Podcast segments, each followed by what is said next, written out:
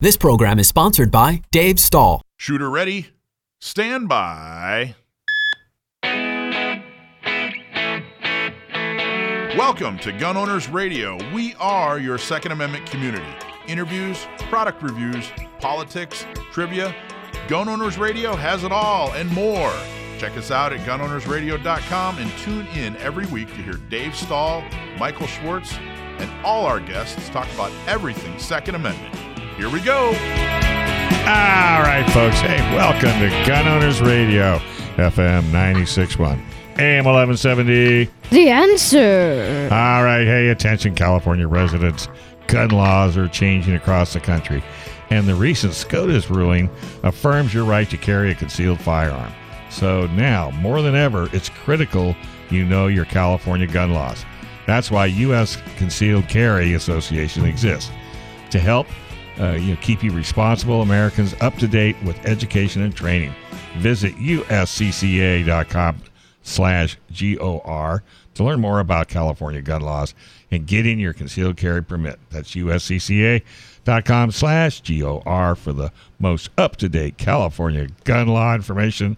Act now. So, Alicia, welcome yes, to the full-blown co-host uh position. Trial by fire. Geez, nice job. Only two shows, three shows, and she's already got the whole show. It's amazing. So you've got some you've got some reviews, I understand, coming up. Correct, I do. What are you going to do? Uh, we're actually going to be talking about uh, a tactical belt. Okay, and it's for just everyday use? Or it just... can be. They actually have a lot of variations and options. Okay, all right. So other than that, let's see. Are they putting you on the spot? Uh, no, but it's interesting when we were doing the off-road show. I don't know. Are you aware of uh, two five seven one? It's a bill. No. It's to not allow companies to advertise to minors oh. about weapons. Okay. Yeah. I, I, I'm aware of that. Yeah. I was not aware of the number associated with it. Yeah, yeah. It's lucky if I hadn't wrote it down. Right. We would have never known. So here's big corporate or big, I mean, government telling these companies not to allow these companies to advertise so the kids could get good training and good product and learn how to fire a gun is basically what it amounts to. Does that make sense? It does. And you, you know what is actually happening with that? It's just forcing these these training companies to get a little bit more creative with their wording. Right. It's not actually changing the structure or the foundation of what they're doing. Right, because they can't touch that. Correct. You know, but, if they, but you know, the government seems to want to make it as hard as they can make it, you know, to keep these types of things from happening. But if they would just do what they should do, it would make things so much easier. So other than that. It's right up there with uh, what they're trying to do with the, the A Rs. They're just forcing consumers and gun owners to just get a little bit more creative with the uh, the structure of their A Rs. Yeah. Not actually stopping. Well, you're exactly right. You know, I mean, it's it's it, it doesn't make any, maybe it's the easiest route, but they used to go after criminals. That's the part that kind of been a major change. They used to go after criminals, and I'm not saying gun. You know, I mean, g- gun ownership for, for folks like you and I, they're the they're, we're just easy targets, and that's what that amounts to. Correct. Because it's too hard to catch a crook, and the crooks know it. And, but we got the yeah, I know we can t- we can beat this one to to absolutely death. Um, Did you hear the uh, uh, news about uh, if you buy a gun or ammunition with a credit card, now the government will track you down or track that oh. with you too as well? I think we've already known that, or if not, we've suspected it, right? I, th- I think so, yeah. But it's it, it, I don't know any. So are they trying to catch criminals now who are stealing people's identities and now stealing guns at the same time? Because it's kind of confusing to me. What will that prove exactly in the end? So well, they already more, require a background with it, so right. they're already exactly. going to have that info to know. So yeah, that's even see, more of a limitation for gun owners on top of that. Well, so. You got to remember, everybody knows when you use a credit card where you're at and what you're buying. Mm-hmm. So that just goes into a database, yep. right? You know, and I think it's it's just collecting information. And if they need it, let's say. You shoot somebody at a seven eleven and it's two blocks from a gun store and their records show you bought a gun from that store, then that's, you know, tightens the circle, so to speak, of the hunt. Yeah. So. I wonder if it circumvents, if it allows them to get access to that information much more quickly or with less back end work than it would be for them to go into process and find out when backgrounds were done. Yeah. You know what I mean? The, the, the, that yeah. processing system might be easier for them to access. Yeah, that's true. So, we'll, you know, we're just going to have to you know, wait and see. Let me see. Who else do we got? We got some people calling in. We do. We have two. Who we got? A little preview. We have David Yamane from the Sociology of Gun Owners, wrote the Ratchet Review. We also have Amanda Sufcool with the N R A board. And then, of course, Sam the Gunman later on. Yeah, so it's going to be a good show. Um, anything exciting roll into uh, discount last Ooh. week? I mean, any any cool guns? Any, any? There was a Colt Python someone had their eye on that's still there. Oh, really? Yeah. Not anybody I know, I hope. No. Okay. Not likely. All right. Action Jackson, what are you doing down there? Nothing much. What are those little guys? Uh, they're little Lego minifigs. Oh, yeah. Looks just like Michael Schwartz. Uh, well, actually, you got to put a little dough around it. But you know, he's got some with some really cool tactical pants. Yeah. Hey, d- wait a minute, Hollywood. Yeah.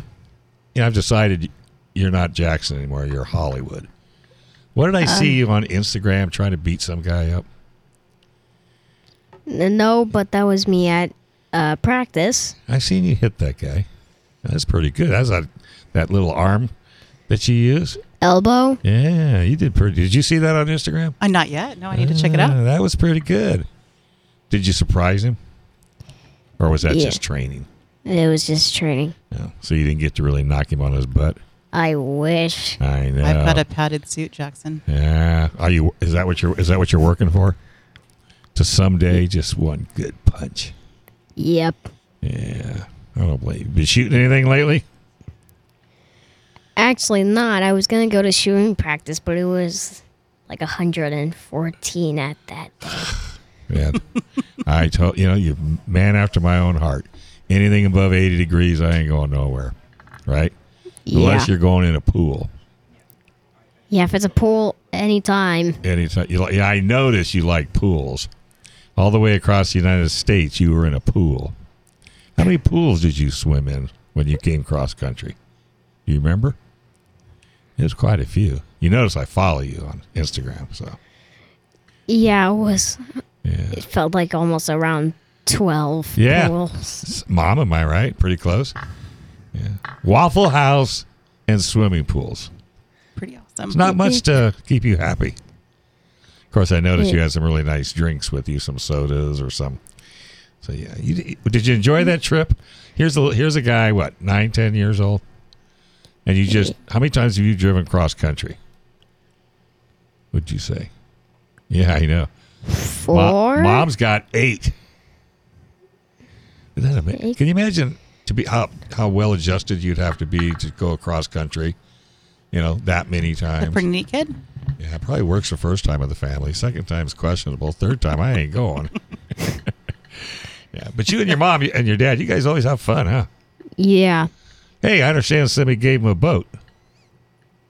Huh? I heard your dad got a boat. Isn't he in charge of some big boat? Yeah. Yeah. How's that? We gave your dad a boat. How nice. You know, we're the taxpayers. Just wanted you to know we still write checks. And so we gave your dad a boat. So you going to go get on it? Uh, yeah. That's what, a couple of weeks, if I'm not mistaken? Uh, yeah, like five-ish weeks. Yeah. Is he gonna bl- Is he gonna bring it? Take it, drive it down here to San Diego so we can all see it. Well, let's hope so. Well, we'll just have to. Who's his boss? Uh, oh, that'd be the president. Guess that won't work. All right, hey, we're gonna take a quick break. We come back a whole lot more right here on Gun Owners Radio, F M ninety-six point one, A M eleven seventy. The answer.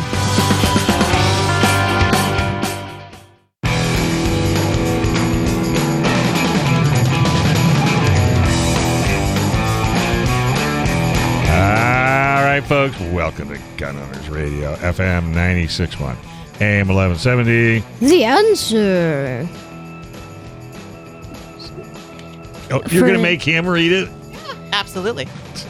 He's for, for this next se- segment, we have a really cool guest, Amanda Sufcool.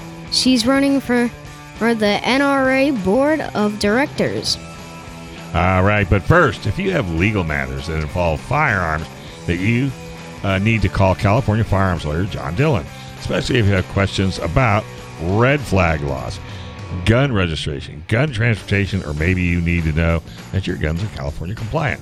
Call our trusted firearms attorney, John Dillon. John Dillon specializes in California gun laws, seven six zero, six four two, seven one five zero, or just go to his website at dillon law g p dot com. All right. I'll let you introduce our guests. All right. So today we have with us, we have Amanda Sufcool. She is running for the N R A Board of Directors. Well, hello, Amanda. How are you today? I am great. Thanks for having me. Oh, it's our pleasure. So it was really good to uh, have you on board. And so the Society of Guns and Non-Traditional Groups, kind of give us a little you know, idea what that's all about. Society of Guns and not, uh, that's not my group. Oh, I'm sorry. I was looking at the wrong sheet. Oh, well, like, you guys switched it out. It's interesting, but it's I not know. my group. I um, I'm involved with the D C Project Gosh. and um, and a not-for-profit called Realized Firearms Awareness, and I have a nationally syndicated radio show, and I'm running for the board of directors of the N R A. So, so, so Amanda. We can talk on one of those. Yeah, so well, ad, I, yeah. You know, she actually ad-libbed the actually first bullet point that we were actually going to ask of her. So, Amanda, what Dave was supposed to ask of you is just to give a quick intro for listeners that might not have heard you on all of your previous visits here to the show. so, yeah, so it's a little bit of all that, and um, and I do the concealed carry fashion shows kind of across the country. So, so I kind of kind of play in guns a little bit, a little bit everywhere. That's, that's, that's, yeah, that's amazing. Well, sorry for the snafu. So, that's okay, I get it. I get it. Well, they j- they did a last minute page change, so it caught me off guard. So, but still, let's talk a little bit about um, being on a board of directors, because nobody really, I mean, what does a board of director do at, at, with the N R A? I mean, well, that's, that's going to be, that's an interesting thing. I mean, I can't tell you everything that the board of directors does because I'm not on it. Um, so let me give you the, the backstory of kind of where where I am and why I want to be on it. So I um, well, I've been a life member of the N R A for I don't know a gazillion years, something something like that, and I am a just freshly retired engineer in the aerospace industry, and so now I have time. And so there's a spot where you look at it saying, what do you do with the rest of your life when you now don't have to go to work forty hours a week? And Second Amendment is my love. So the so the real thing is is who is the elephant in the room, and the N R A is it. You know, there's the N R A and the work that they do, Firearms Policy Coalition, the Second Amendment Foundation, Gun Owners of America. I mean, there's names, and, and those names are doing amazing things.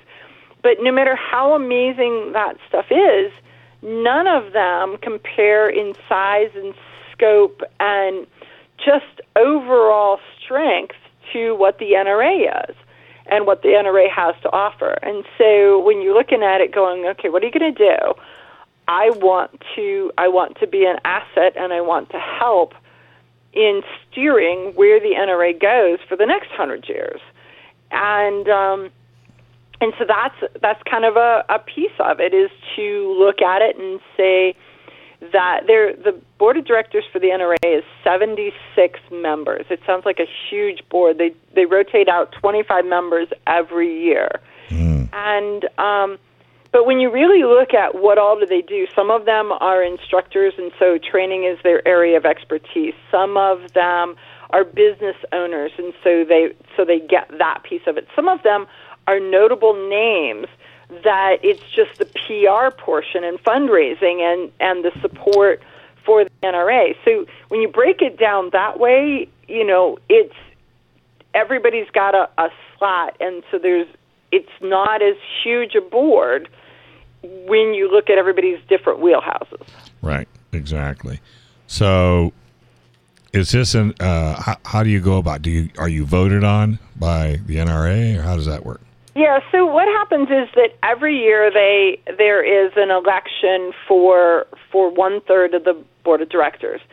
And so there's two ways to get on the board or get on the ballot.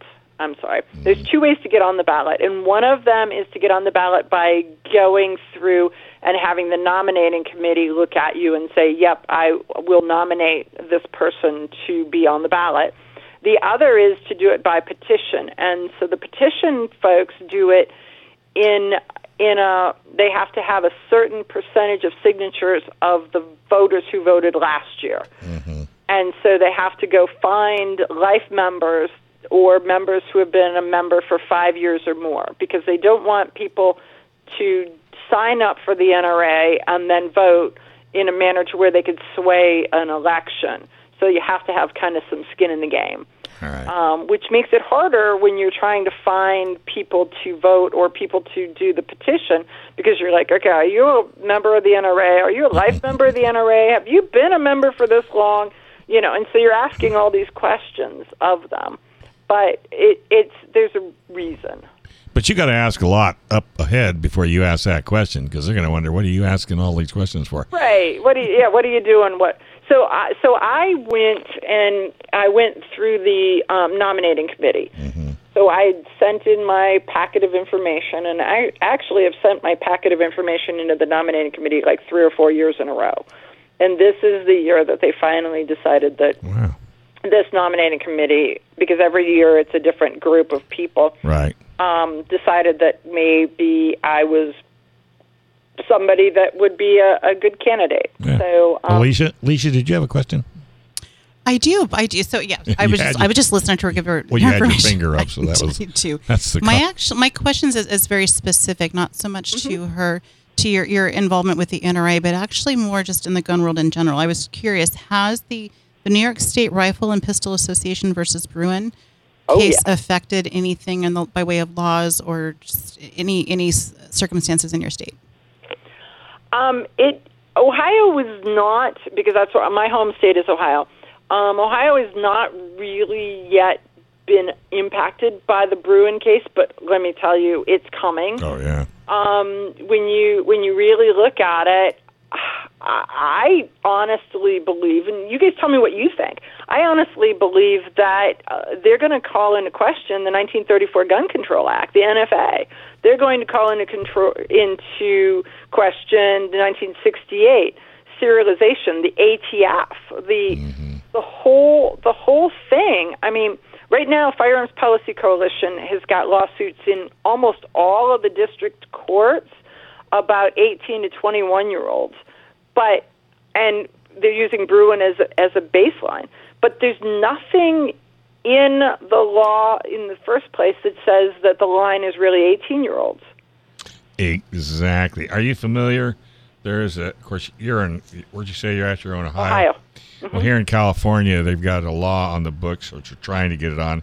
It's on the governor's desk, twenty-five seventy-one, and it's to not allow anybody sell any products to kids that has anything to do with guns. So all the shotgun clubs can't have advertisers, all of the, yeah. the pheasant club. Did you hear about that out here? Yeah, I, I've seen it. And then I because I've um, I've got some friends who are in California who are like, look, I, I have been offering training to juveniles, right. and I can't. So I can't even teach gun safety right. to kids because of the way that this law is written. I believe that I believe that Bruin... So I believe that that one of the things we're going to see is a lot of, um, let's just call it the alligator death roll, you know, where they're thrashing and making noise and doing all this kind of stuff, but they're in trouble and they know they're in trouble. Mm-hmm. And the gun grabbers are, are looking at every different way that they can come oh, about yeah. this to see if anything's going to stick. Right. But based on the fact that the Bruin case came out, and right after that, came out the um, the E P A versus West Virginia about government overreach of letter organizations, which is smack dab into the wheelhouse of the A T F. Um, I believe that that we're going to see lawsuits for the next couple of years, but it is going to be positive impacts to Second Amendment folks like they have never seen before. Yeah, I I, I, I totally agree. But, you know, so what do you do? Join the N R A. It's probably a good start. Join the N R A. Make a donation to, to Firearms Policy Coalition. Right. Um, join Second Amendment Foundation. I mean, I'm a life member right. of both the N R A and fire and uh, S A F. Yeah, and that's and you know, I, as much as we all hate to say it, money is power, and and unless you can get money behind these programs, then the other side's going to win, or whatever side you're up against is you know going after a bill that you want or don't want. You know, you have to support either the people or the cause or the or the organization, or it's all going to go away. Mil- it takes millions of dollars to get to the Supreme Court level. Millions. Isn't that insane?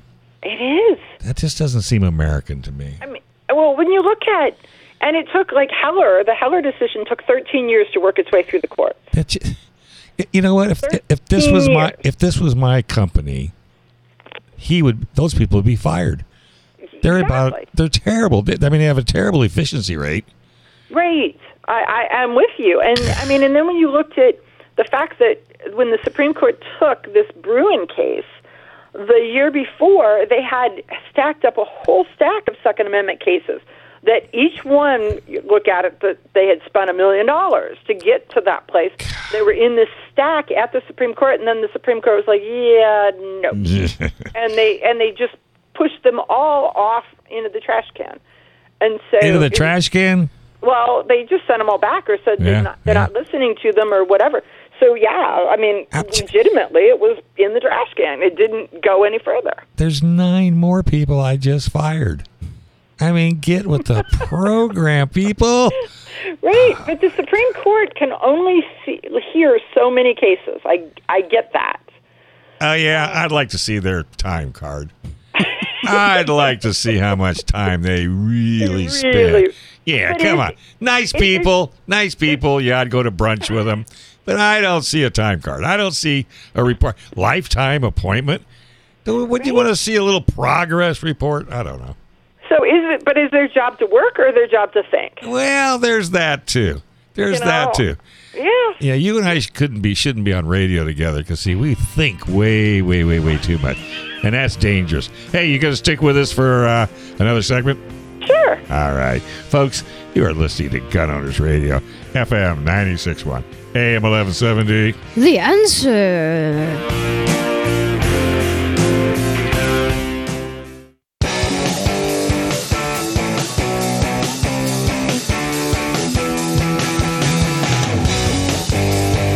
All right, folks, welcome back to Gun Owners Radio, where the show off air is always funnier. F M ninety-six point one, A M eleven seventy. The answer. Hey, do you have trouble uh, fitting in workouts? Can't say that without laughing. My busy schedule? Yeah, you got to try Leo Fit, I'm telling you.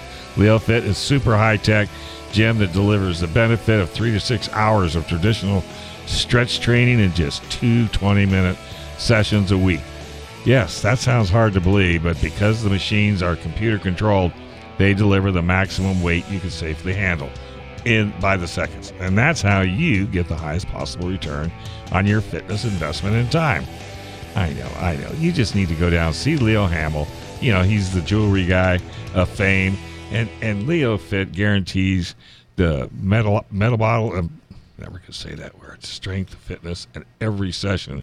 You will not understand how it works until you try it. So just go down there and ask. They'll be more than happy to hook you up. You can sign up on the website if you like, leo fit labs dot com, or you can type in Leo Fit on your browser, and, and they'll get you some more information. But give it a shot. Can't say no till you try it. All right. We got Amanda back. Hey, Amanda. Are you there, my dear? Yes. There we go. All right. So now I have to go to page thirty-seven to know who you are. Subsection two. All right, Amanda, I have a question for you. Yeah. All right, so how do you see the N R A after the years of infighting with Wayne? You know, that's that's the thing that is that is amazing. Um, and because when you talk to the rank and file N R A members, they don't they don't know this infighting is happening. When you talk to the kind of the industry people, they're like, "Well, what's going on with this?" You know, I I don't know. I, you know, it's it's going to be interesting. And so people are like, well, you know, what are you going to do? You're going to go in there, and how are you going to change it? And it's like, you know, the first thing that I'm going to do is gather information, and I can only assume that stuff that is known to the board is different than stuff that is known to the public. Sure. I would hope so. And, and so it will be, there will be a variety of data gathering before decisions are made or promises are made or whatever. But when you look at it,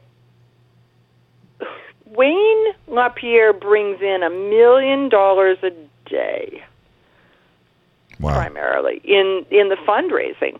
So how do you replace that? What do you do to, to replace that? Yeah. You know, you know there, I think that there's decisions that have been made that should have been made slightly differently. Let's look at let's look at the museum. Um, as I understand it, once again, want to dig deeper, the museum is an asset of the N R A and not protected like a museum, like the Cody Museum or any of those kinds of things. Mm. And so I think that that would be, that's one of the reasons why the, you watch the N R A and this um, legal case w- against, um, in New York with Letitia James. Part of that fight is that if they disband the N R A, which is what the New York State Attorney General wants to do, if they disband the five oh one c three, then all the assets of the N R A go to like-minded, and I'm doing air quotes, like-minded organizations. Mm-hmm. So the N R A touts itself as a gun safety organization, as does Everytown for Gun Safety, the Giffords organization, Moms Demand Action. How many gun owners would find it one hundred percent unpalatable that the N R A walks away from the five oh one c three and its assets in New York to reorganize somewhere else and allows the Giffords organization to have one dime mm. of the N R A's money? Mm. It's a really interesting uh, point of view there. Yeah. I thought about that. Well, you, you never know, you know, when these things, you know, get rolling, you know, when it gets between the two parties, mm-hmm. you right. know. And, and of course, they're waiting for comment. So I, I guess that's a good time, since I've done it three times this today out of six hours, and that's to call your, your local representatives and, and let them know, you know, what your feelings are. Right.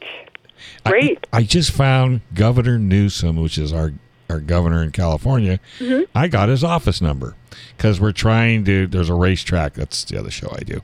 And they're trying to take all the parking out of it with this goofy, you know, and it's on, it's going on to the governor's desk. So I called every day at five o'clock and told him, please don't do that. And gave don't him do it.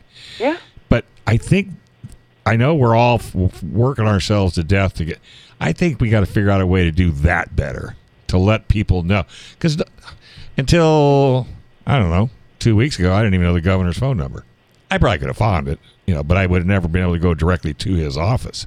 Didn't know what it was, right? Yeah. Well, one of the things about calling your like your your congressman mm-hmm. and your senators is if you really want, for every call that you make, every email that you send, they assume that that there's a hundred people who think like you. Right. Okay, so doing it every day is is a good move because now it's that. It doesn't matter. Don't don't sit and write War and Peace in an email no. because they're going to read the first paragraph. Right. So tell them what you think and move on. And right? be polite exactly. and be professional. You don't call them exactly. up and tell them all about their ancestry. Right. You, you right, get... exactly. You know, and when you call them a name, you know, you, you cheesehead, you, you know, right. it's it's like, okay, they're even if they were inclined to listen to you, yeah. they're now not. Exactly. That disqualifies you immediately. And I think if it's a if it's a bill, I think it's just helpful if you call them and say, look, on S B two thirty-four, I mm-hmm. really yep. hope you look at it and, mm-hmm. and throw it out.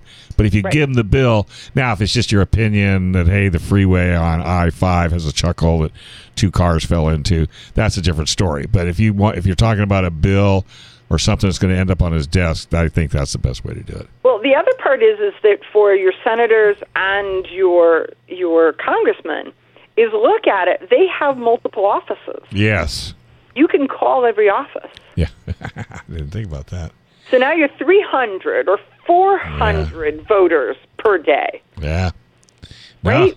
I like so, and there's no way they can check it. Well, no. And so you care enough to call. That's right. I mean, yeah. So I'll tell you, I um, my congressman voted for this last anti-gun bill that ju- that went through and the president signed. And he did it because, in his words, that it was because there's the mental health portion on there. Um, he knows he knows what I think to the point where a conversation, he's like, well, I'm sorry I disappointed you. Okay, I, you know, so we can have a civil conversation yeah. about it. And then um, and then it's like, okay, so here's how we recover from this. You know, if there is if there's work on mental health, then what about um, Faster Saves Lives or one of the organizations that that helps um, prote- protect schools? Mm-hmm, mm-hmm. You know, and so so there's those conversations. So I'm part of the D C Project. We're actually going to D C Tuesday. Mm-hmm. And talking talking face-to-face with our representatives about Second Amendment bills and what we think and why we need their support. That's that's exactly what you need to do, or mm-hmm. groups need to do. How hard is that to, to make happen? Well, um, it's taken us, a, I mean, we've done it every year, but it's taken us about, the D C Project is about seven, maybe eight years old. Yeah, I thought, I was thinking it's getting up there a little bit. But. Yeah, so the first year there was like a dozen of us. Mm-hmm. And then this year there is, I think there's a representative from like forty-eight of the fifty states. So, so it, just it in really case, has grown. Just but, in, just in case somebody didn't call in earlier, mm-hmm. you want to just do, you got about, I don't know, five minutes. You want to do a rundown of what is the D C Project? What's its mission statement and why is it, you know, why is it doing what it's doing and growing so well?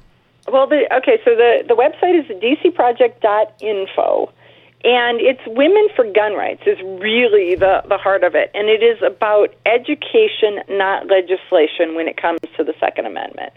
And so it is women from every state that is, it is, it is non, um, I want to say non-denominational, but that's not really the word. So it is nonpartisan. So it is a nonpartisan issue organization. So it is about the Second Amendment. It is not about Republicans or Democrats, right. liberals or no. It it is about the Second Amendment. And so we go and have relationships, have conversations, build relationships, talk to our representatives about why the Second Amendment is important.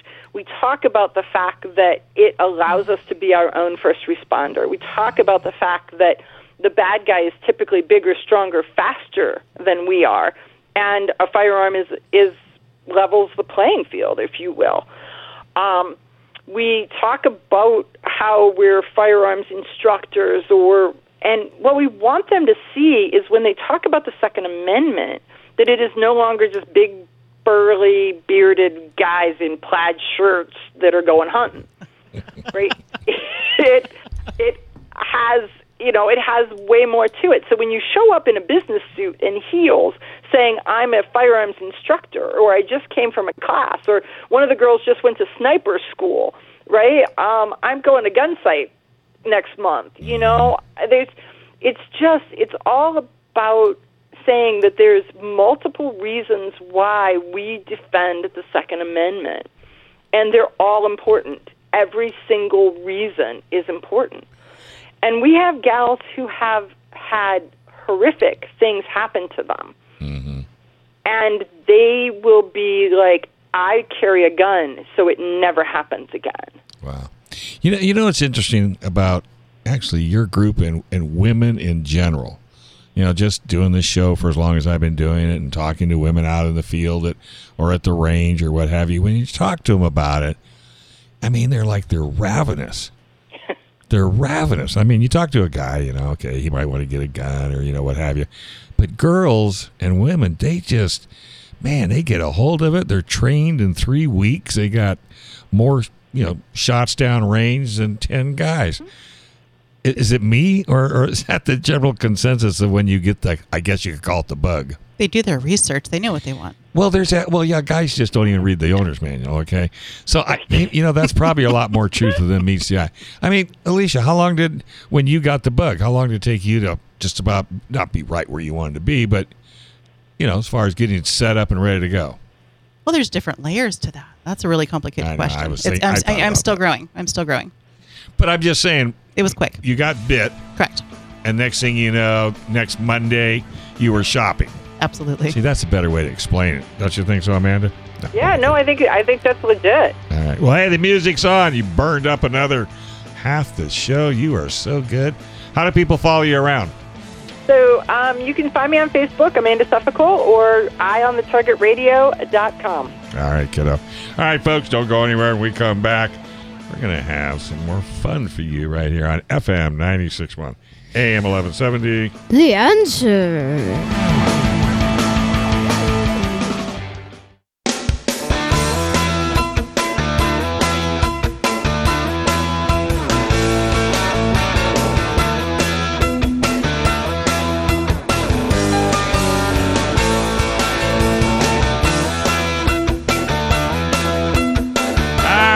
Welcome back to Gun Owners Radio, F M ninety-six point one, A M eleven seventy. The Answer. Want to hear the best belt joke? Sure. Did you know what Orrin's belt is? No, I don't.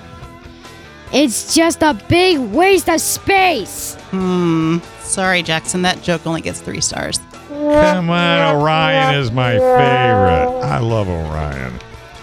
We'll have to we'll have to show you Orion tonight before you go to bed. Does your mother know where it's at? Thank God. Hey, folks, Gun Prom is coming up in the Inland Empire. Get your dresses and suits out. I don't know. I'd go in casual clothes. But don't dust them off in those dancing shoes and get ready to celebrate and support the Second Amendment. Join us with other Second Amendment supporters on November the twelfth, twenty twenty-two at March Air Force Base, their museum. Ooh, that'll be cool. Right there in Riverside. Celebrate the delicious food, drinks, and dancing. Don't miss your chance to win some amazing prizes and support the Second Amendment at the same time. Get your tickets now at gun prom dot com. So, Alicia Curtin is going to do a gear review. And today, uh, you want me to shoot it? I can shoot it while you're talking. That would be great. Yeah, okay. That way it'll save everybody freaking out. Okay. What are we doing? Everybody's oh now oh, talk about getting ready. Excuse me. Uh, I happen to have a couple of these uh, uh, Kore Essential gun belts, and I got to tell you, these things are, you know, definitely, definitely worth the investment, and they're local. And that's kind of the cool thing about it. It's uh, family-owned and operated. That's kind of cool. They send it to you, and you can trim the belts as you please. I'm lazy, so I just went down and told them, I said, dude, fit me up, man, fit me up. And so Alicia's got the belt. I'm going to come over. And, uh, yeah, I think I can stay hooked up. All right, so what do you got there, kid? All right, well, so, you know, if you are a true gun tactical enthusiast, you probably already know about this. You probably already have one. However, some kind of more speaking to, uh, you know, your concealed carry, your, your more um, conservative, just casual shooters. Um, there is a great belt system made by a company called Kore Essentials. That's Kore with a K. And they make a belt that if you ever have a need to holster, uh, carry a firearm on your belt, um, it's just a great option. Uh, they, they have different options that are going to run from, you know, a, a gun range battle belt all the way up to a fashion belt. It has a um, a really firm, solid core, so you get that rigid belt. They even make the fashion ones that uh, look like your standard suit belts that you can wear that are just fashionable and everyday. What's that? The ratchet. So it, you know, here's the here's the really cool thing about it. So it has a ratcheting system on the inside of the belt. So it's it's in, it's adjustable to the point to where, you know, if you ever had a buckle to where you you uh, fasten your belt and one one belt point is going to be too tight, the next one is too big. Okay, this one has a ratchet system to where you make small increment of um, measurements of tightness, and you can, what's kind of neat is you can even start the day with the belt on at one point after you have lunch. Pull it. Show us how it works. All right. All right, so the belt, obviously ratchet system, you're going to place it where you need. If you need to loosen it, it has these tiny increments. You simply have a toggle here. You're going to press this, and then it allows the ratchet system to release, flip it this way, releases to where you can loosen your belt one little click at a time. So it's not uncommon for me after lunch to go and use this little guy. So this is, wear. I guess I'm, I guess I don't use this word anymore, but these are like unisex, men or women can wear them. You know, if you look at the website, they do label them as a men's belt. However, yeah, I think I mean, that's bad marketing. Well, I knew you were going to say all that. Right, right. But uh, the fact of the matter is, it is it is a really good belt. I have, I have two of them myself. And the other thing is unique is that they come with a little hanger. They do. That you can put up in your closet and then just take the ratchet end, or not the ratchet, but the head, and it uh, clicks right in. It does. And this one, this one's brand new. I have not bought this, or I'm sorry, cut this one yet. Um, the, the size adjustments go, it's basically kind of like a one size fits most, goes up to fifty-four inches, and then you trim it down to the size that you need. You reattach the buckle after you've made that cut. What's kind of nice is my husband and I on occasion will share each other's belts. Uh, one belt works for the both of us because it's it's that adjustable. Now there's a I tip know. for you, folks. Well, and, and like I said, I, I actually went down to where they're made. I think they're in Santee, if I'm not mistaken, or something to that effect. And uh, it was cool, but I talked him into cutting my belt. Oh, I know. So high maintenance. I know. High maintenance. Super you, high do you know that the buckles are interchangeable? It, so that yeah. comes with the standard buckle, but you can actually you can change that out if that doesn't fit or suit your needs. And the customer service there is really, really good. I mean, oh, nothing major. Let's try this one. How's that? That's much better. Are you better. back on, on? I'm back. On it? But I, I like their customer service. You can go down, walk inside. Here it is. Walk inside, and you can actually see how the belts are made. And I think they even do, correct me if I'm wrong, but they'll do custom buckles for you if you have yeah. a, like say you have a group of people or a club or maybe you just want your initial on there. Don't they do that? I believe so. I've seen people with custom belts. I don't know if, or buckles. I'm not sure if they did themselves or if Kore did. Yeah. So that would make sense. Well, if, if Kore doesn't, they should. They know who did. So the belts, just so you're aware, yeah. if you're looking for a weight-bearing belt, there there are different belt systems go anywhere from four up to twenty pounds. So if you've got a heavy rig, you've got a lot of equipment, they do have belts that accommodate up to twenty pounds. And that's the benefit of this, why this belt is as stiff as it is. Correct. So that what other equipment you're attaching to a normal leather belt or a nylon belt, it's going to be really uncomfortable. Well, they do make a leather version, just so you know. It has that it has yeah. that stiff, sturdy inner core that gives you the same support. This right. one here is the one and a half inch that you were showing on camera. I'm currently wearing the two inch, so they do have uh, different thicknesses as well. Okay. Yes, sir. I just wanted to say that these belts are really great. In fact, I use one for range day. I like it. They have one for a little short guy like you? We just have to tighten it really tight. Jeez. And a lot of duct tape, I bet, huh? Just like a race car. Yeah, you're telling me. Yeah. Or your flap is out there in the wind, right? Well, at least it'll keep you upright. Yeah. Yeah. So you got, gosh, you have them. You have them and I have them. There you go. That's awesome. Well, you know, I hate the the, the belt with the hole that you have to stick in. That's the, what I'm talking about. Don't do it. I hate those mm-hmm. things. Because, you know, one minute it's too tight, next mm-hmm. minute it's too loose. And have you ever noticed how when you get up in the morning and you put on a brand new, clean pair of Levi's or, or jeans and say, you know, I don't think I'm going to wear a belt today. And then by noon, they're around your ankle. Have you ever noticed that? Uh, sometimes, actually. Yeah. Doesn't that drive you crazy? Because, you know, then you have to constantly adjust it. And what's a better belt? A Kore. All you got to do... One one notch, and they're they're still on your rear end instead of on the ground. Yeah. Yeah, I know. So what what else you been up to? Are you filming me? No. Okay, I'm just checking. Well, you kind of look like a movie director, so you got that hat. He's ready. Hey, you got a new patch. Where'd you get that? You have to take it patch. off and look. He's not sure which one it is. You don't know. Ah, you don't know which one well, it is. T- Yeah.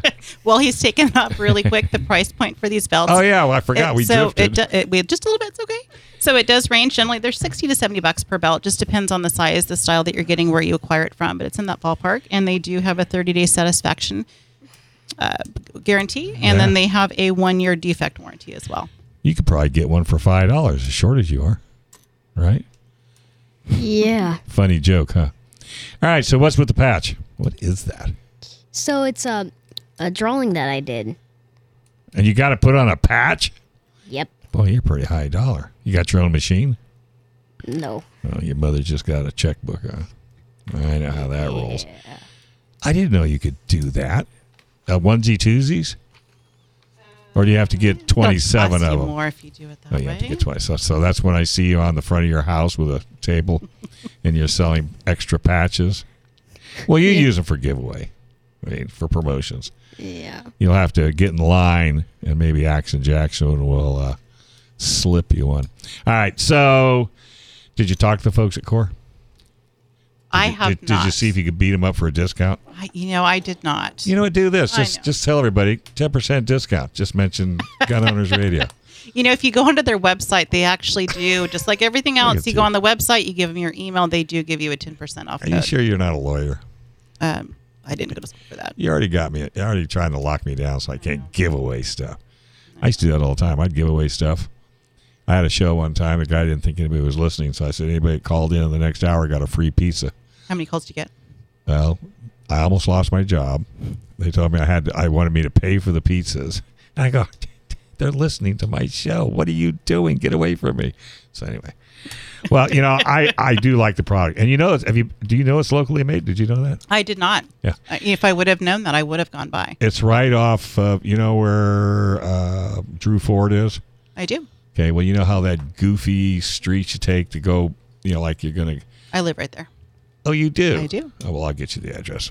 It's all tucked back in the back, but it's nice, nice place. Okay, that's good to know. Right. Just swing by.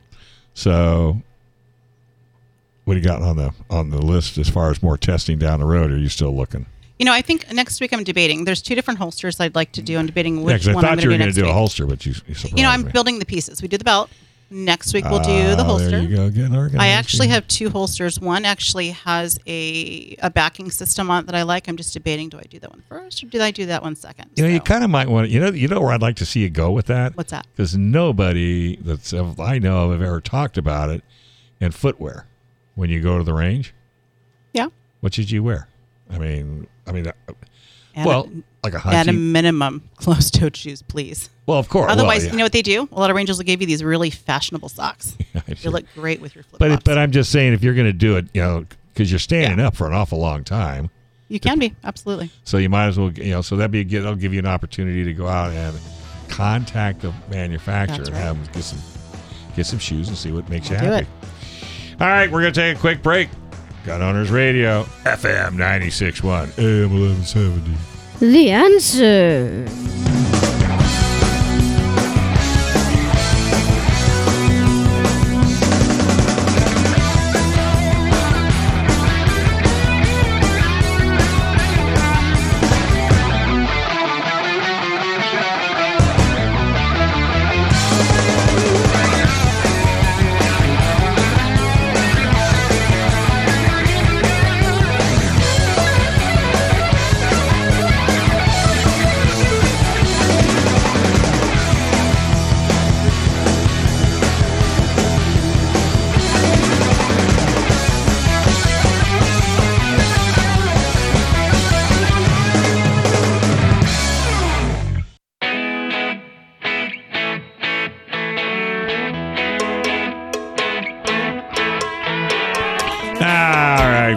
Welcome back to Gun Owners Radio. One more hour. Call your friends. This is on F M ninety-six point one A M eleven seventy. The answer. Hey, Shorty, did you realize we're on episode three eighteen? Uh, no, but... You know how many weekends that is? three hundred eighteen. That's a lot, huh? Yeah, you're... I think the number's off, if you want my honest opinion. Yeah, you're telling. All right. So the deliberative process privilege exempts from disclosure materials that would expose the decision-making process. That's what Bonta's response to San Diego County Gun Owners Public Records Act request to release all messages on doxing California C C W holders stated. This is your public servant telling you that he doesn't have to explain how they exposed your private information. That's what I was just going to say. Who wrote this? Because if that's true, hmm. Hey, folks, a lot of companies are frustrated with their website. And if it looks old, out of date, and just doesn't get any customers, they're right. Well, SageTree gets it. They've been doing this since two thousand five. SageTree has been helping companies with websites that look great, work great, and get leads. Stop being frustrated by your website and get one that you're proud to share. Contact SageTree today to get a website that makes the phones ring. Getting started is easy. Call eight six six, seven two eight, nine one zero zero. That's eight six six, seven two eight, nine one zero zero. Hey, let's get that website fixed today. All right, Alicia, you were kind enough to translate some links we got, and they're not new. This is just kind of a newsy section right here, folks. But, you know, not of them are, you know, a lot of news, but there was a couple of updates, and the one was... So, you know, Mike's talked a lot about the last few weeks about the hold the doxing. So the release of the, the C C W holders' mm-hmm. private information. So there's not a huge update. However, there's just there's some little steps that I'd like to update you on just to kind of keep you guys all informed. Uh, so San Diego County Gun Owners uh, gave it, wrote a letter to Gavin Newsom uh, recommending that the state publish all security controls and protocols relevant to information on gun owners and C C W holders. In addition, all personal information that is stored digitally should be completely disconnected from any pathway to the internet. So the response from the the offices that be have been minimal to none. So unfortunately, to date, nobody in Sacramento has responded directly to San Diego County Gun Owners' call for a third-party investigation. Bonta, a Democrat running for election in November, is not interested in protecting the privacy rights of gun owners in California. Bonta's past language of blaming law-abiding gun owners for society's ills means that he cannot be trusted. Now, none of this is new to us. Right. I just wanted to make sure to kind of keep you guys keep, updated. I know that we will have more coming. Absolutely. Yeah, keep it in the loop. I mean, it's it's it's just crazy. I mean, we're, we're you know we're, we're, they're just constantly working as hard as they can, and my fear is that they're not going to even listen to the courts. No. You know. Why that, would they? Yeah, I, I know, but that's not. Why start now? That's not the way. I mean, it's just, and then at that point, then where do you go? What's your next step? You know, if you can't get your politicians, you know, to do what you ask them to do, you know, it could be a real, real challenge. And the problem it is, it's like eating an elephant. They're doing it a little teeny bit at a time. You eat, you eat elephant, don't you, Jackson? No. Cookies, elephant cookies. Nope. Not even an elephant cookie with the with the pink cream on it, and the spreckles. Nope. Man, get out of the house, dude. They're tasty. You got to try one. But anyway, I, I digress. um. Can you imagine what, what California and, and our gun situation will be when he becomes twenty-one? That's why we got to work harder, not smarter. Absolutely. No, actually work smarter, not harder. Either way, we've got to do something because it's it's it, that's really what, what it's all about. Have you heard any numbers on C C Ws? I know there are people I know of. It's just, no, it's crazy. They're they're going in five, six at a time. And getting processed within minutes. Oh, they're moving people through quick. Whew. Absolutely. I know it's it's, in, it's insane. You know, I don't know if you know if what the if there's a backlog, you know, one way or the other. But geez, Louise. So that side of it's good. But I'm telling you, folks, you got to go to San Diego County Gun Owners dot org and sign up, get on the mailing list, and. If you need to call any of your uh, politicians, which we highly recommend you do, you know we were had uh, we were calling the governor in our first hour, mm-hmm. and the mailbox was full. I don't, not surprising. You, you got to call first thing in the morning, and then to close the day. I called day. last week every day. I called to complain about what they're trying to do to Paris Auto Speedway, and and I and I did this in the last show, or maybe I even did it. In the, yeah, I did it in the last hour when we were talking to our guest. Is get the bill number if it's a bill. Make sure, or get the correct title of it. Mm-hmm. Be polite, be short, be sweet. Either say yes or no, and then hang up. And the more you do it, the more, uh, the more they'll, they'll. I don't believe in the government all that much, but this is one thing I do. They, I think I, I believe that they do, and that's, you know, track and scan, you know, media, social media, emails. I mean, do you ever call? Not often, not as often as I should. Right, and you know once. And the thing that's the thing that's so cool is if you put it in your phone and speed dialed it, so I, easy. I don't know, but it's so just, easy. But and that's and that's the problem. You know, it's, it seems like the, the right side or the, the kind of the lazy side. You know, well, we're just cruising. Way to make it happen. Yeah, we're just cruising, but we just got to work harder. You know, I just looked up really quickly the current number of C C W holders in San Diego County. Any guess as to where we're at? Six thousand. Over six thousand. Oh. Out of six thousand last we are, month. Shooter ready? We are we are at six thousand nine hundred five. Wow. Currently. Brendan, don't do that on radio. What are you out of your mind? Thought Mike was coming in on us. And by the way, if you notice, folks, Mister Schwartz is not on tonight. And, of course, did he let uh, us know? No. So it's been a fun show. So it might be a tad disjointed. Party while Dad's away. Yeah, party when Dad's away. We have a mother that won't talk to us. And she's sitting over there and smoking her phone with snippets that she thinks will get her put in jail. So we, we won't have her on. Action Jackson, he's building a fort, so he hasn't got time. His dog's asleep. But that's okay. We're having fun. Um, can you think of any other? So bit? what you, I actually wanted to tie into the whole C C W um, conversation. So I know that you've all heard about the mass, uh, the stabbing up in Canada. I also have a story out of Texas I'd like to kind of talk about too. Sure. So Canada. So Canada does not, Canada's trying to take away the guns. There was this mass stabbing up in Canada, a fatal mass stabbing. We know that uh, as of, so we had ten dead, and different articles, depending on where you're looking at, they're going to report either fifteen, anywhere from thirteen to eighteen injured. Uh, depends on which article you're with reading. With a knife? With a, with a knife. Two two brothers with a knife. Jeez. Oh, they went on a rampage? They did. And just. So um, one of them, one of them did not survive, and the other was um, was able to get away. Oh. Um, and. They didn't even so, catch him? Not initially. So here's the thing. If if you have, this was in a very public place, um, you know, you have, how many, how how far do you think these gentlemen would have gotten? Gentlemen's a loose term. Yeah. What they would have gotten in a state that allowed a concealed carry. Huh. How, how different would this outcome have been? It would have been over in one shot. Right. Because uh, you don't bring a knife to a gunfight. Correct. I mean, I, yeah, you just don't do it. But I'm just amazed at how many people. Well, that goes to show you there was nobody, nobody armed. Mm-hmm. But if you'd had a, you know, a legal concealed carry permitted person, that would have been over in maybe one shot, and who knows how many, you know, attempts. But wow, I had not heard about that yeah. one. And the Canadian government, they're just they are looking to disarm their people even further. Than well, sure, because that's right. What, yeah, right. Well, they're just gonna just they're gonna take your knives away mm-hmm. too. Pretty soon, we're gonna be eating with a spoon. You know what they gave me in the hospital when I was in there the other day? By Speaking you, of spoons. You looked really cute in there, too, by oh, the thank way. You.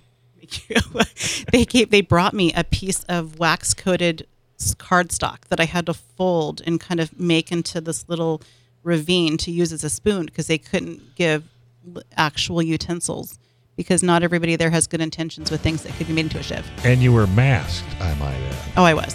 Yes. I thought you got arrested. seven eleven again. Can't let her go there, folks. I'm telling you. All right. Well, we bounced through that segment. Nice job, actually. So when we come back, we got a whole lot more to talk about. In fact, we've got David Yamane. So I'm really looking forward to that interview right here on Gun Owners Radio, F M ninety-six point one A M eleven seventy. The Answer.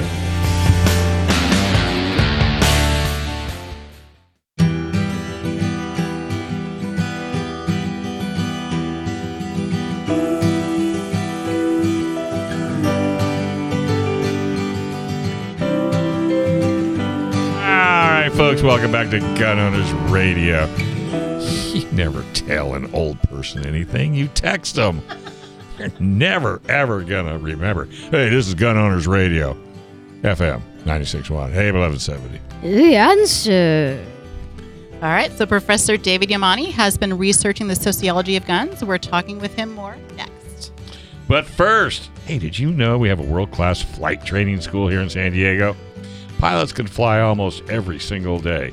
We're close to the ocean, the desert, the mountains. That's why San Diego is one of the best places to learn how to fly in the world. You can learn to fly in sunny San Diego right at Montgomery Field. Getting started is real easy. Call eight five eight, five six nine, one eight two two or learn to fly with S D F T I.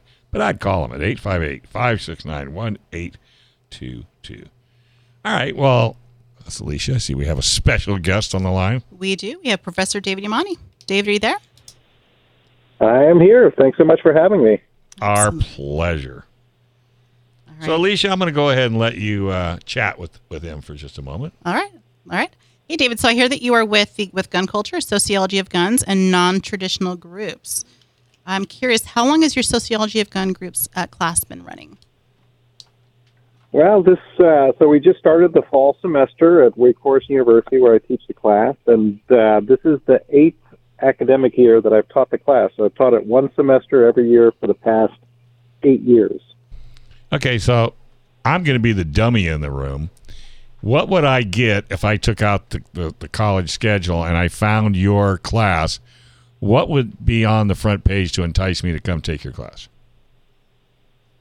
Well, uh, you know, I think just having the term guns in the title would be a big uh, inducement to taking the class for you, but it's also, you know, a very big inducement for a lot of our students, you know, many of whom don't have any direct uh, involvement in gun culture, but you know, really aware that guns are, are a pretty spectacular presence in American society, you know, for many good reasons and some bad reasons. So that's the, the kind of students who I get taking the course, or people who are, you know, they're just interested in guns, and they're interested in trying to understand them better, and most often don't have any background in guns or gun culture.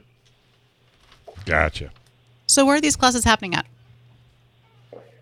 So I teach at Wake Forest University. It's in Winston-Salem, North Carolina. It's a private university, about five thousand students, part of the Atlantic Coast Conference. So if you're a basketball fan or increasingly a football fan, you may have heard of it. Are they, are they all in person, or are, they on the, are any of them available online?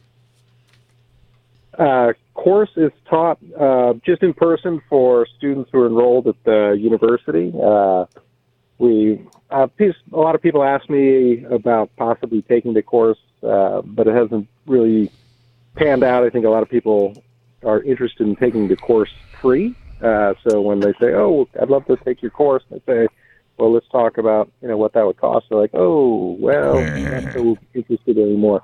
You know, people are so used to getting uh, content free these days that, you know, when the, the idea of paying tuition comes up, can be kind of a conversation stopper. Right. So, you know, when I, I used to teach at the college as well, and it was a it was a pay class, just kind of like what you're you're you know you're going to, and I always like to track how many came in and didn't know what it was doing and how many left. Did, did you see? A, did you see yeah, I know. It's like, what do you mean you didn't read the you know the schedule? You didn't see what this was about? This is not a cooking show. You know, do you run into that very much, or are they are these people pretty savvy? Yeah, but these are these students are pretty savvy. It's a pretty selective university, and so you know the students students all come from pretty solid uh, backgrounds. But uh, you know, one thing that is sort of different, I think, about this class as compared to other classes on guns that are taught at the university level, at least, is that I require the students to go to the gun range at the very beginning of the class. Uh, and we can talk more about that if you're interested. But I so because of that, all the students have to have a specific uh, permission from me to enroll in the course. So I don't get a ton of students dropping because they kind of know what they're they're interested in guns, and they also know what, what they're getting themselves into. Right. Well, you're pre-screening them before you go through the whole, you know, start of a program, and then they go, well, when's lunch? You know, that's okay. This is the wrong class for you. Yeah, well, this uh, this is not typically a problem that we, we have, although sometimes the students are out to lunch even when they're enrolled in the class. I know. Uh, you know, it's, uh, I don't, I don't, you know, I don't screen them for their views about guns there or their past go. experience or anything. I just want them to know at the start, like, look, this this course is is going to take in all different aspects of guns. It's right. not just going to look at gun violence or criminology or that those sorts of approaches. And you don't have to shoot when you go to the range, but you have to go to the range field trip just so you can see firsthand what guns are about. Yeah. And that really sets a, you know, a foundation for the class going forward because, uh, uh, again, especially most of the students have very no experience or mm-hmm. very limited experience with guns. Well, you know, they're kids. Hey, Joshua shot a gun. Hey, maybe I'll go shoot a gun. And then it just kind of goes down the... Do you, who do you see the most excited to shoot, the girls or the boys? Well, this this uh, the class tends to have more women than men in, in it, but uh, and the men tend to have a bit more experience with guns. But uh, I think the the people who are the most excited about it are, are the people who don't have an experience at all. So, you know, this last this semester I have sixteen students in the class. eleven of them had never shot a gun before, and you know, so they were understandably extremely nervous going in. Right. Uh, which I, you know, I said that's that's a totally appropriate emotion to have when you're dealing with firearms and you don't know what you're doing. So, you know, just do a very gradual introduction. We shoot a twenty-two uh, pistol, and we shoot a nine millimeter pistol, and we end up shooting a A R style rifle.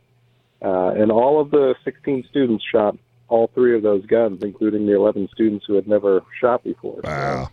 Uh, you know, it was a, a pretty profound experience for, for a lot of them. Well, it's it's funny. We were talking to a, a guest earlier, and I and I just it was an observation. Wasn't she a psychologist? Amanda? Yeah. Uh, N R A board. Uh, well, she was something else too, I thought. But anyway, so I just asked her because from what I've seen, and maybe you can address this, but when women get guns and, and get trained, they are way more excited than guys. I mean, they just take it so much. Like Amanda was, or Alicia was telling me, what'd you say? You you you were you shot and you were almost ready to roll in a week. Oh yeah, absolutely. Do you see that the yeah, w- women jump onto it quicker than guys? It's just an observation. I think that there's, there's there's a sort of an expectation, I think, in a lot of places that, that guys know how to do certain things. Yeah, right? yeah, so, there's a machismo. You know, and, yeah. and you're not supposed to get excited about doing things that guys are supposed to know how to do. So. Uh, actually, you know, I think in my class, because, you know, going in, a lot of the students don't have any uh, background, and I, everybody knows they don't have any background, that, you know, they are able to express some of those mm. emotions of, you know, fear, nervousness, and also excitement uh, more than they might at a, at your local public range or gun shop. Interesting. So hearing that so many of your students come into to your course without a whole lot, little to none uh, gun experience, I'm curious, do, are there a whole lot of preconceptions or, mis- or uh, just assumptions that they come in with that, uh, you know, that, that you that they relay to you? I'm curious kind of what they come in with. Yeah, I, you know, I think that for for those that come with no experience with guns, they tend to have mostly negative preconceptions. You know, the, the guns are harmful, you know, this is, these these students tend to be traditional college age. They're twenty, twenty-one, twenty-two years old, and they're really uh, the kind of school shooting generation. You know, they were in elementary school when Sandy Hook happened, they were in high school when Parkland happened, and so that really heavily colors their understanding of what guns are all about. So they do, when they end up having the opportunity to shoot and they find it exciting or challenging, some of them, especially the women, talk about feeling empowered or feeling powerful when they're shooting. You know, that they have to deal with that cognitive dissonance of, of having largely negative preconceptions going in, but realizing that they that there, it wasn't a negative experience they were having at the range. So that's something that they have to, uh, you know, kind of come to terms with. I love that. You know, and I, I hear that quite a bit as well. I, I do private instruction, and I do have a number of, of people that have come to me. Um, you know, whether it be the current state of the world today, the riots that we've had locally here in San Diego, just the way that the the way that the world is moving towards, they they see a need to come in and get some training. They don't want it, but they feel that they need it just in case. And so a lot of people come to me, and it, I imagine it, it sounds like it's about the same as what you're saying, is that they come with a fear and with these these preconceived ideas, um, and they're having to push through that. And and I do see that same um, same thing happening on my end as well. And so, you know, it's. It's it's very common, I believe. Yeah, and I think, you know, a lot of the female students, I have them write a, a reflection paper after they visit the range, and a lot of the, the female students will talk about, you know, I've never thought about being a gun owner before, but, you know, this is something that now maybe seems possible. Uh, I may, you know, be living alone after I graduate from college. You know, these sorts of considerations is probably exactly, you know, these are are the kinds of people that probably end up contacting you for instruction down the road. Very likely. Very likely. Yeah, I'm curious. What is what is the most ex- significant takeaway? You know, they go through this course, I, you know, a number of weeks. I would imagine maybe even months. I'm not sure how long your courses are. But what do you find is the greatest takeaway? Um, you know, you look at them at the beginning of the course and you see how they've grown and the progression. What is the biggest takeaway that you see them leave with at the end of the semester? I think the big, the biggest takeaway that they have is that things things are more complex than they might seem. And actually, this is true for the students who come from, you know, really strong uh, gun backgrounds all the way to people who have none, you know, that they, the people who have no experience with guns realize that there are many positive uses that people have for guns. That there's, you know, sport, there's hunting, there's tradition, uh, you know, obviously self-defense. Uh, and the people who, you know, are very comfortable or, you know, maybe even came out of a gun culture realize that, you know, there are reasons why there there are people in the United States who have reservations about guns because they come from just a vastly different experience, that understanding. So, you know, I don't teach any particular line. I just teach mm-hmm. that the world is more complex than any of us. All right, wow. David. Hey, Dave, can you hang with us for another segment? Yeah, sure. Happy to. All right. Let's have some, I'm pretty sure, yeah. Was he supposed to stay another one? I thought we were ahead of the game. Right here on Gun Owners Radio, F M ninety-six point one, A M eleven seventy. The answer.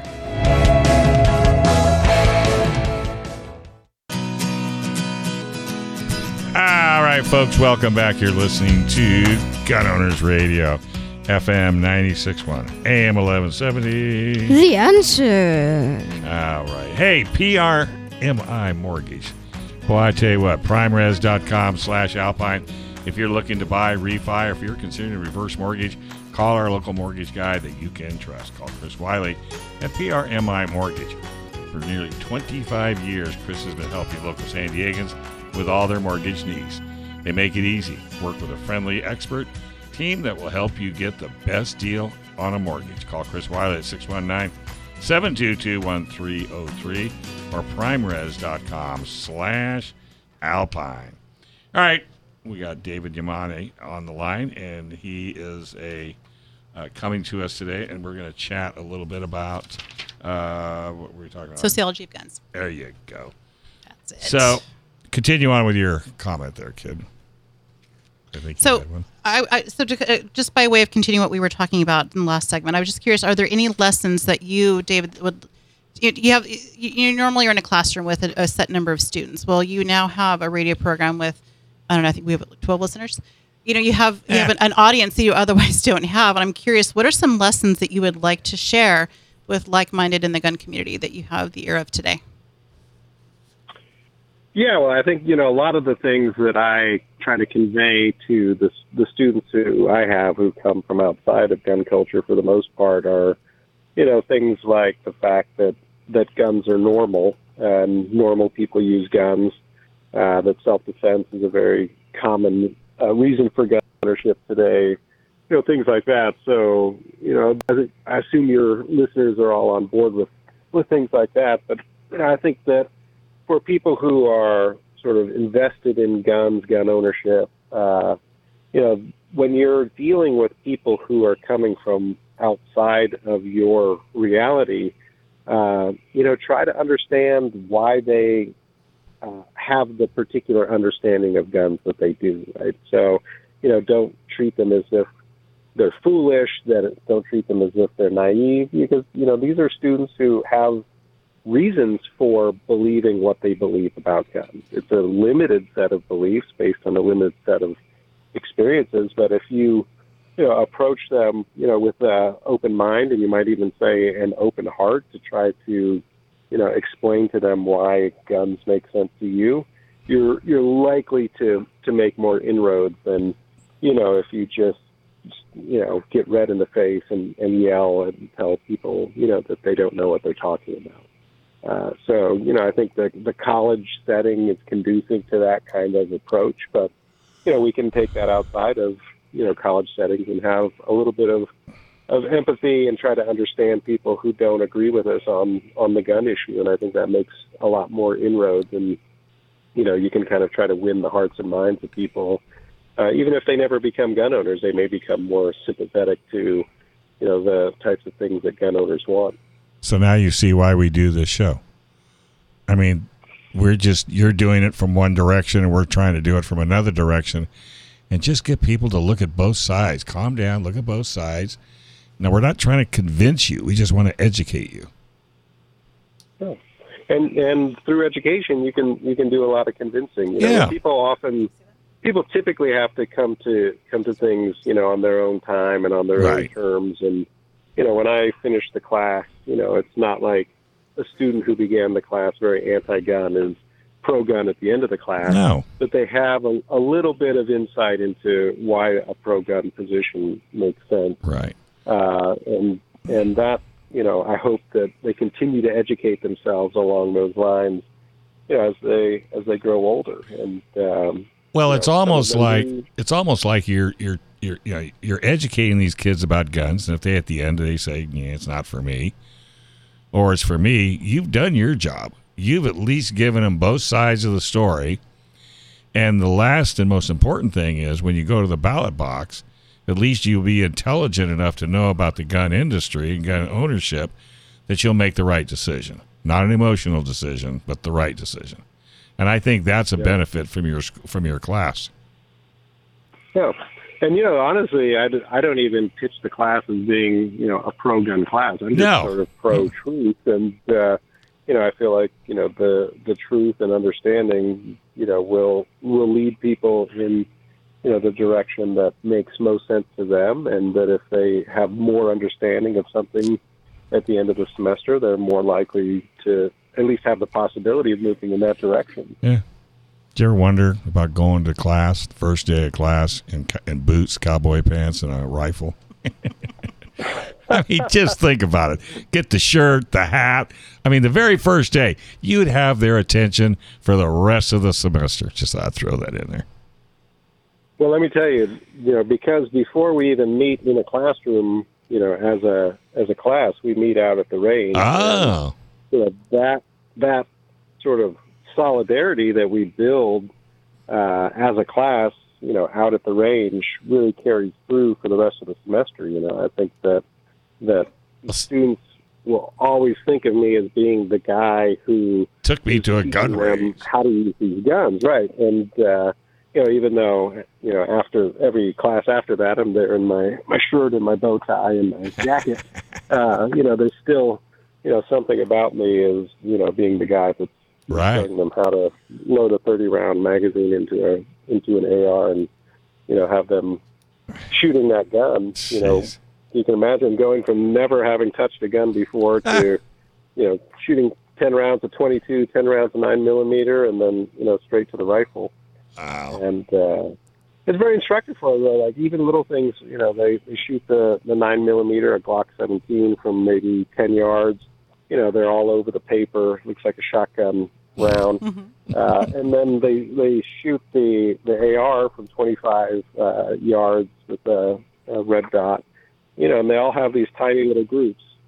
Uh, and, you know, that, that in itself is instructive for them. Mm-hmm.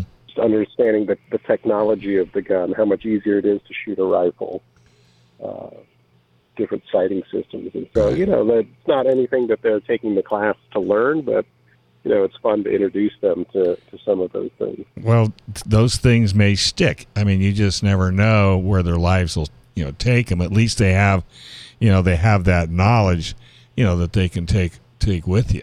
I think that's, that, that sounds like a really cool class. Yeah. Do they? Does yeah, it stay full all uh, semester? Does it stay pretty full all semester? Yeah, yeah. The class is always capped at sixteen students. Uh, you know, I wow. get you know, sixteen sign up right away. I always have some on the, the waiting list. A couple people drop, but it, you know, it's rarely very it's, rare. It's, yeah. The class is in the class is in, in pretty high demand because I only teach it once a year, and you know, I keep thinking, well, this is going to be the year when, when the students' interest in guns drop off. But you know, if you imagine from twenty fifteen to today, no one's interest in guns have dropped off. No. If anything, it's increased. It's increasing, yeah. right. But so, so's the awareness, too. I think the awareness is yeah. starting to get out there more and more from both, you know, left and right. You know, I don't care what side you're on, but, you know, but you know, you, it, it, if it stirs up enough for you to dig into it and find out what's really going on. That's the key. Yeah. Well, yeah, I think that uh, these last couple of years we've we've seen a lot of people getting into guns who either people never thought they would get into guns or they themselves never thought they would get into guns. And those people come from a huge range politically, economically, mm-hmm. demographically, every every different way. And so that that also challenges people's understanding. You know, it's, it's one thing if, you know, crazy Bob across the street's a gun nut. It's another thing if your next door neighbor who you really like, who, you know, is a trans woman, right, she's getting into guns, right? And then you're like, well, now I could I can hate Bob, I can't hate this person that I like. Yeah, you know, it's uh, it, that's a game changer in a lot of ways, also. Well, exactly, and heaven heaven knows where this is all going to go. Um. Since you are a teacher, are there any books out there that you recommend just for the general public that they should, you know, that, that kind of gives you not not exactly what you teach, but kind of a a, a road to they could travel, some publication or, or a book? Oh man, that, that's a that's a tough question because there's you know there's really no single great book about uh, guns in American society, but uh-huh. uh, I think one of the one of the best books that's very approachable and tells uh, the kind of recent history is uh, this book called Glock by Paul Barrett, who he's a he was a reporter. Uh, and he tells the story of the the you know Glock as a company and how it came to develop its pistols, mm-hmm. but he also sets it in the context of recent history, right? So all of those things that that people. you know, remembered at the time but have now forgotten, but like the idea that these plastic pistols would be able to pass through metal detectors, mm-hmm. you know, then you have the, the transition from police, you know, away from uh, more limited capacity guns toward, you know, these semi-automatic guns, you know, takes it all the way through the nineties with the assault weapons ban, which was, you recall was also a large capacity magazine ban, mm-hmm. uh, and in, into the twenty-first century. So I, I really like uh, that book. I've read it two or three times, and uh, it's a it's a good story. And he's open-minded. He's not a gun guy, but he's open-minded, and you know, it's fun to read a story about a single thing, but it's really telling a much broader story. So I'd, I'd recommend Paul Barrett's book Glock. Okay. My my uh, lovely assistant wrote it down, so we'll see if we can't get on. What I'd like to do is read it, and then have them come back, or have them call in, and we can talk about it. Okay. I learned a long time ago if you're going to interview an author, you darn sure better read his book, because it makes for a really tough interview if you don't do it. Been there, done yeah. that. Well, and, and and you know, so how does this? What what what school are you at? Wake Forest University. Okay. How have they accepted this uh, this class? I mean, you're only doing it once a year. Yeah, yeah. You know, it's uh, people. People are often amazed that uh, I, I both teach the class and that also that they let me take the students to the gun range. But yeah, you know, I never really asked permission. Uh, you know, I just thought, you know, this is an important part of. You know, what I want to teach, and, you know, I think there's a lot of academic freedom that we have to teach, as, you know, as long as we're teaching legitimate material. Yeah. Um, and, you know, the there were times when, you know, the, the administration had uh, money that they would give faculty to take their students on field trips, and I got that money to take my students on these field trips to the to the gun store and the gun range. Wow. So uh, if anybody objected to it, I, they haven't told me directly, and so and you're still and you're do still it. doing it. Well, hey man, this I'm has been an it. awesome, awesome uh, interview. Thank you very much for taking time out of your day. I got a sneaky feeling we're going to be hunting you down down the road, see how things are going. Yeah, absolutely. Happy to talk to you. All right, buddy. Anytime. All right, folks, this Take is care. Gun Owners Radio, F M ninety-six point one, A M eleven seventy. The answer.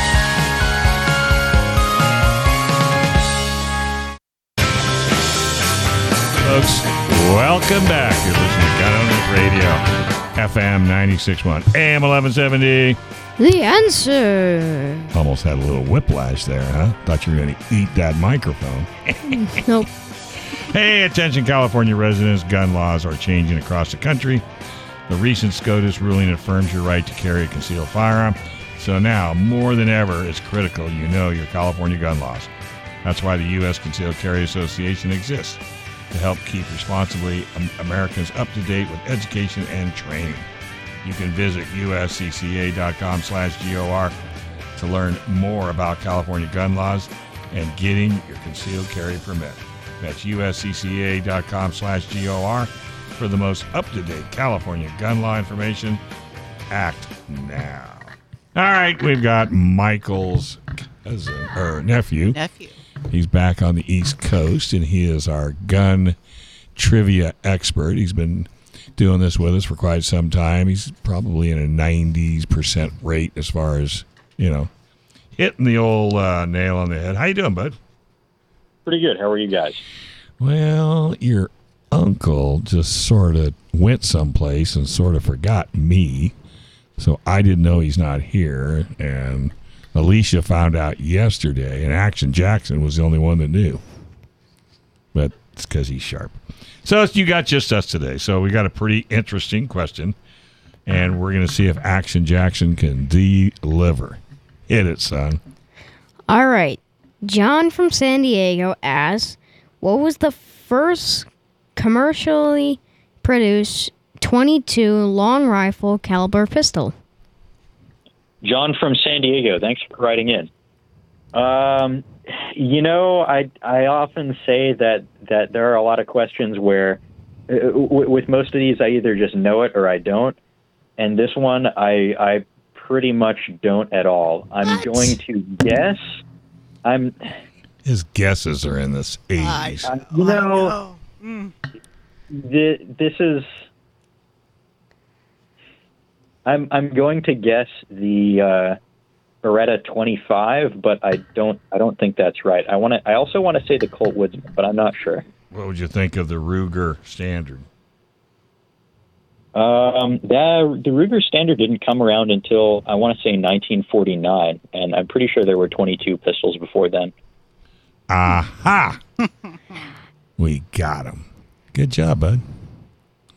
I, you know, we'll have our we'll have our statistician uh, go back and check, but you seemed way too, you know, positive that they didn't do that. So I, I'm going to go on your side on this one. Well, what what was the answer?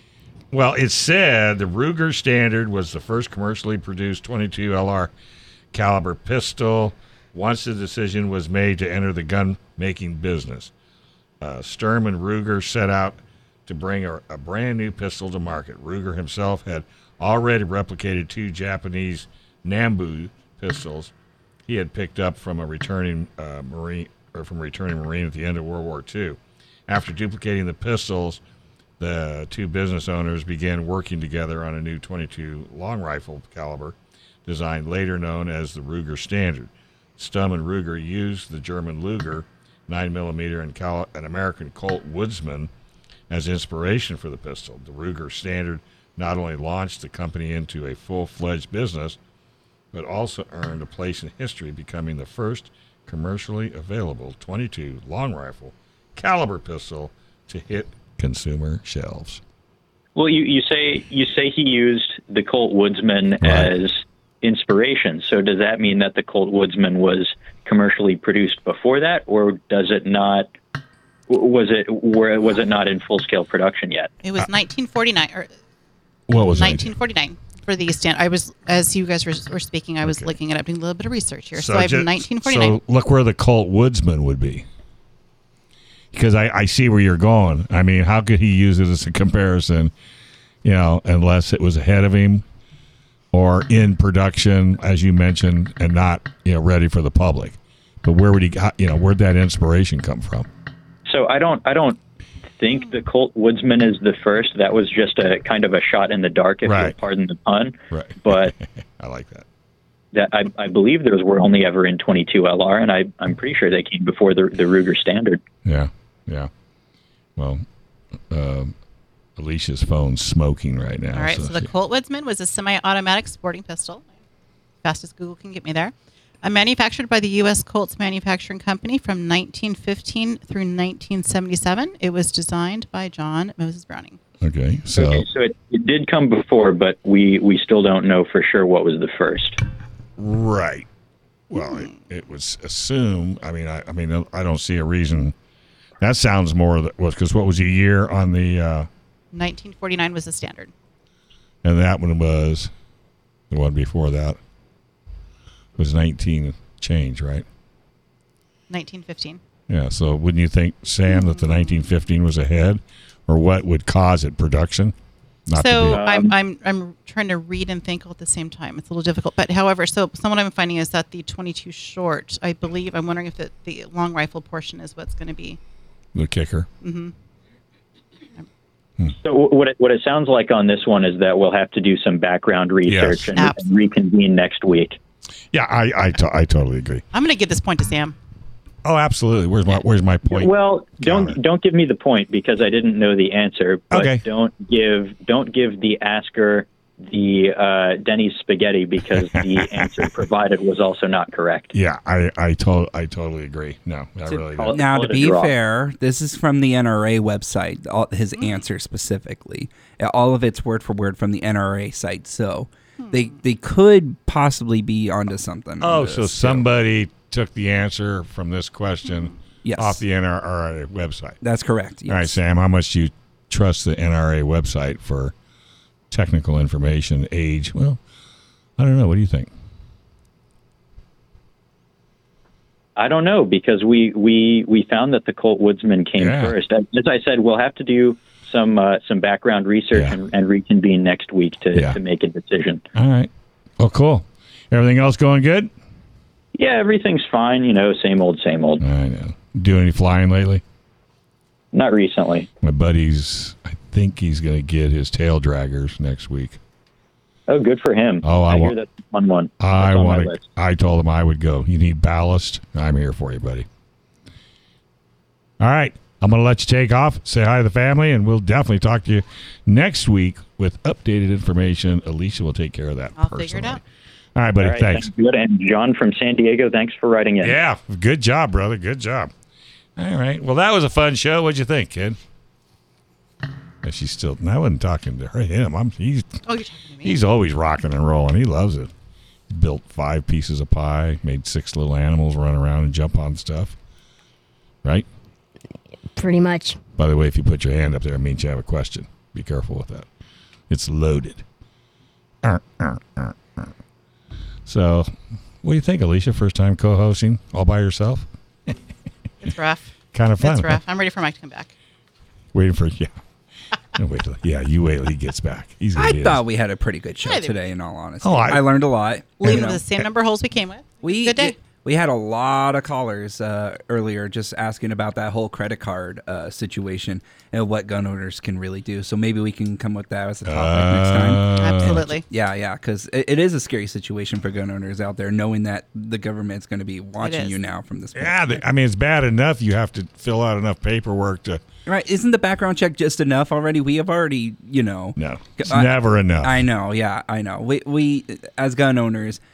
we have compromised so many times that yeah. the more we've compromised more and more, the more they'll push onto but us. But we more. don't do anything. I know, I know. If they du- when they dumped all that all that C C, you know, W information, they're probably sitting there going, "Oh, oh, look, they're not even upset." I mean, they're yelling and they're hollering and they're on Facebook, right? But, and they're not doing anything back yeah, at us. So they're what, not, what, yeah, yeah, they're good. not picketing us. They're not burning. They're trying to burn down our our cars. So, and that's, and I'm not at, don't, deep, deep, deep, not advocating violence. I'm not advocating that we do that, but they're, they're not afraid of us. They're like the bully in the yard. You know, you can't, I mean, you're not going to go up against the bully, are you? So I'm just going to give him my lunch money. Yeah, but you know what I'm going to do? I'm going to put an inner tube in between two pieces of bread and some lettuce and tomato, and they'll think it's bologna. We used to do that all the time. Oh, okay. Well, Uh, inner tube, little F Y I, used to be the same color as bologna. And like you ever, pinkish? Yeah. And okay. if you ever had a doorknob that kept stealing your lunch, we'd load it up. Oh, okay. There were some other things we'd put in, but like, it's a kid show, so we can't really yeah, talk yeah, about yeah, that. Yeah, yeah. All right. So you didn't say anything, Alicia. It was okay? You know, so during during commercial breaks, just what Brad was bringing up, we were, I was licking it up just... I was I was in the same wavelength as your, as those people calling in, just being a little uh, concerned and unhappy oh, about that. Yeah, yeah. But how many? I mean, how many people come in to Discount Gun Mart with a bag of cash? Not often. And would that not flare up a light someplace? And they have no clue. How how many customers would you say actually do purchase a cr- with a credit card? Every one ammunition? Of them. ninety-nine percent Okay. Yeah. That, yeah, yeah. See, yeah I mean, another. yeah. So it's like double dipping. You know, you fill out all the... You know, many times I filled out the paperwork when I picked up that little gun we went out at the... Unless mm-hmm. filled out, I don't know. Well, you know. Oh, yeah. Oh, it's it's like buying a, buying I, a car. Yeah, why am I looking mm-hmm. at you? You already do. You do this all the time. Well, not really. You going shooting tomorrow? Uh, actually, I will be. I'll be out at South Bay tomorrow. All right. So tomorrow's Train, the South tra- Bay. Uh, no, I'm R O sewing tomorrow, so I'll okay. be there all day. Yeah, so if you come out to South Bay tomorrow, you'll see me there. Where's you that know, at? Uh, Delzura. So South Bay Rod and Gun. Okay, South Bay Rod and Gun. South Bay Rod and Gun. Right. You know, it's it's out near the Pink Gate, if you know where the Pink Gate is. It's not too far from there. I have no idea, but what? I bet I can find it. I'd have to look. So, all right. Hey, folks, I want you to do me a favor. Subscribe to our shows and give us a five-star review. And you can find us on Apple Podcasts, Google Podcasts, YouTube, Spotify. And when you have an opportunity, go to our sponsors and, and just grab the manager and just thank them, you know. And if you can, join San Diego County Gun Owners, Orange County Gun Owners, Inland Empire Gun Owners, the Dillon Law Group, P R M I Mortgage, SageTree, Leo Hamill Fine Jewelry, San Diego Flight Training International, and U S Concealed Carry Association. Big shout out to Alicia Curtin. She carried the ball today. Michael Schwartz is in the doghouse. Sam the Gunman did a great job. And Action Jackson darn near took over the show. And we always can thank Brendan Thomas for switching up the show as many times as he could just to keep us on edge. He's in serious trouble when I hang up. All right, this is Gun Owners Radio, F M ninety-six point one, A M eleven seventy. The answer.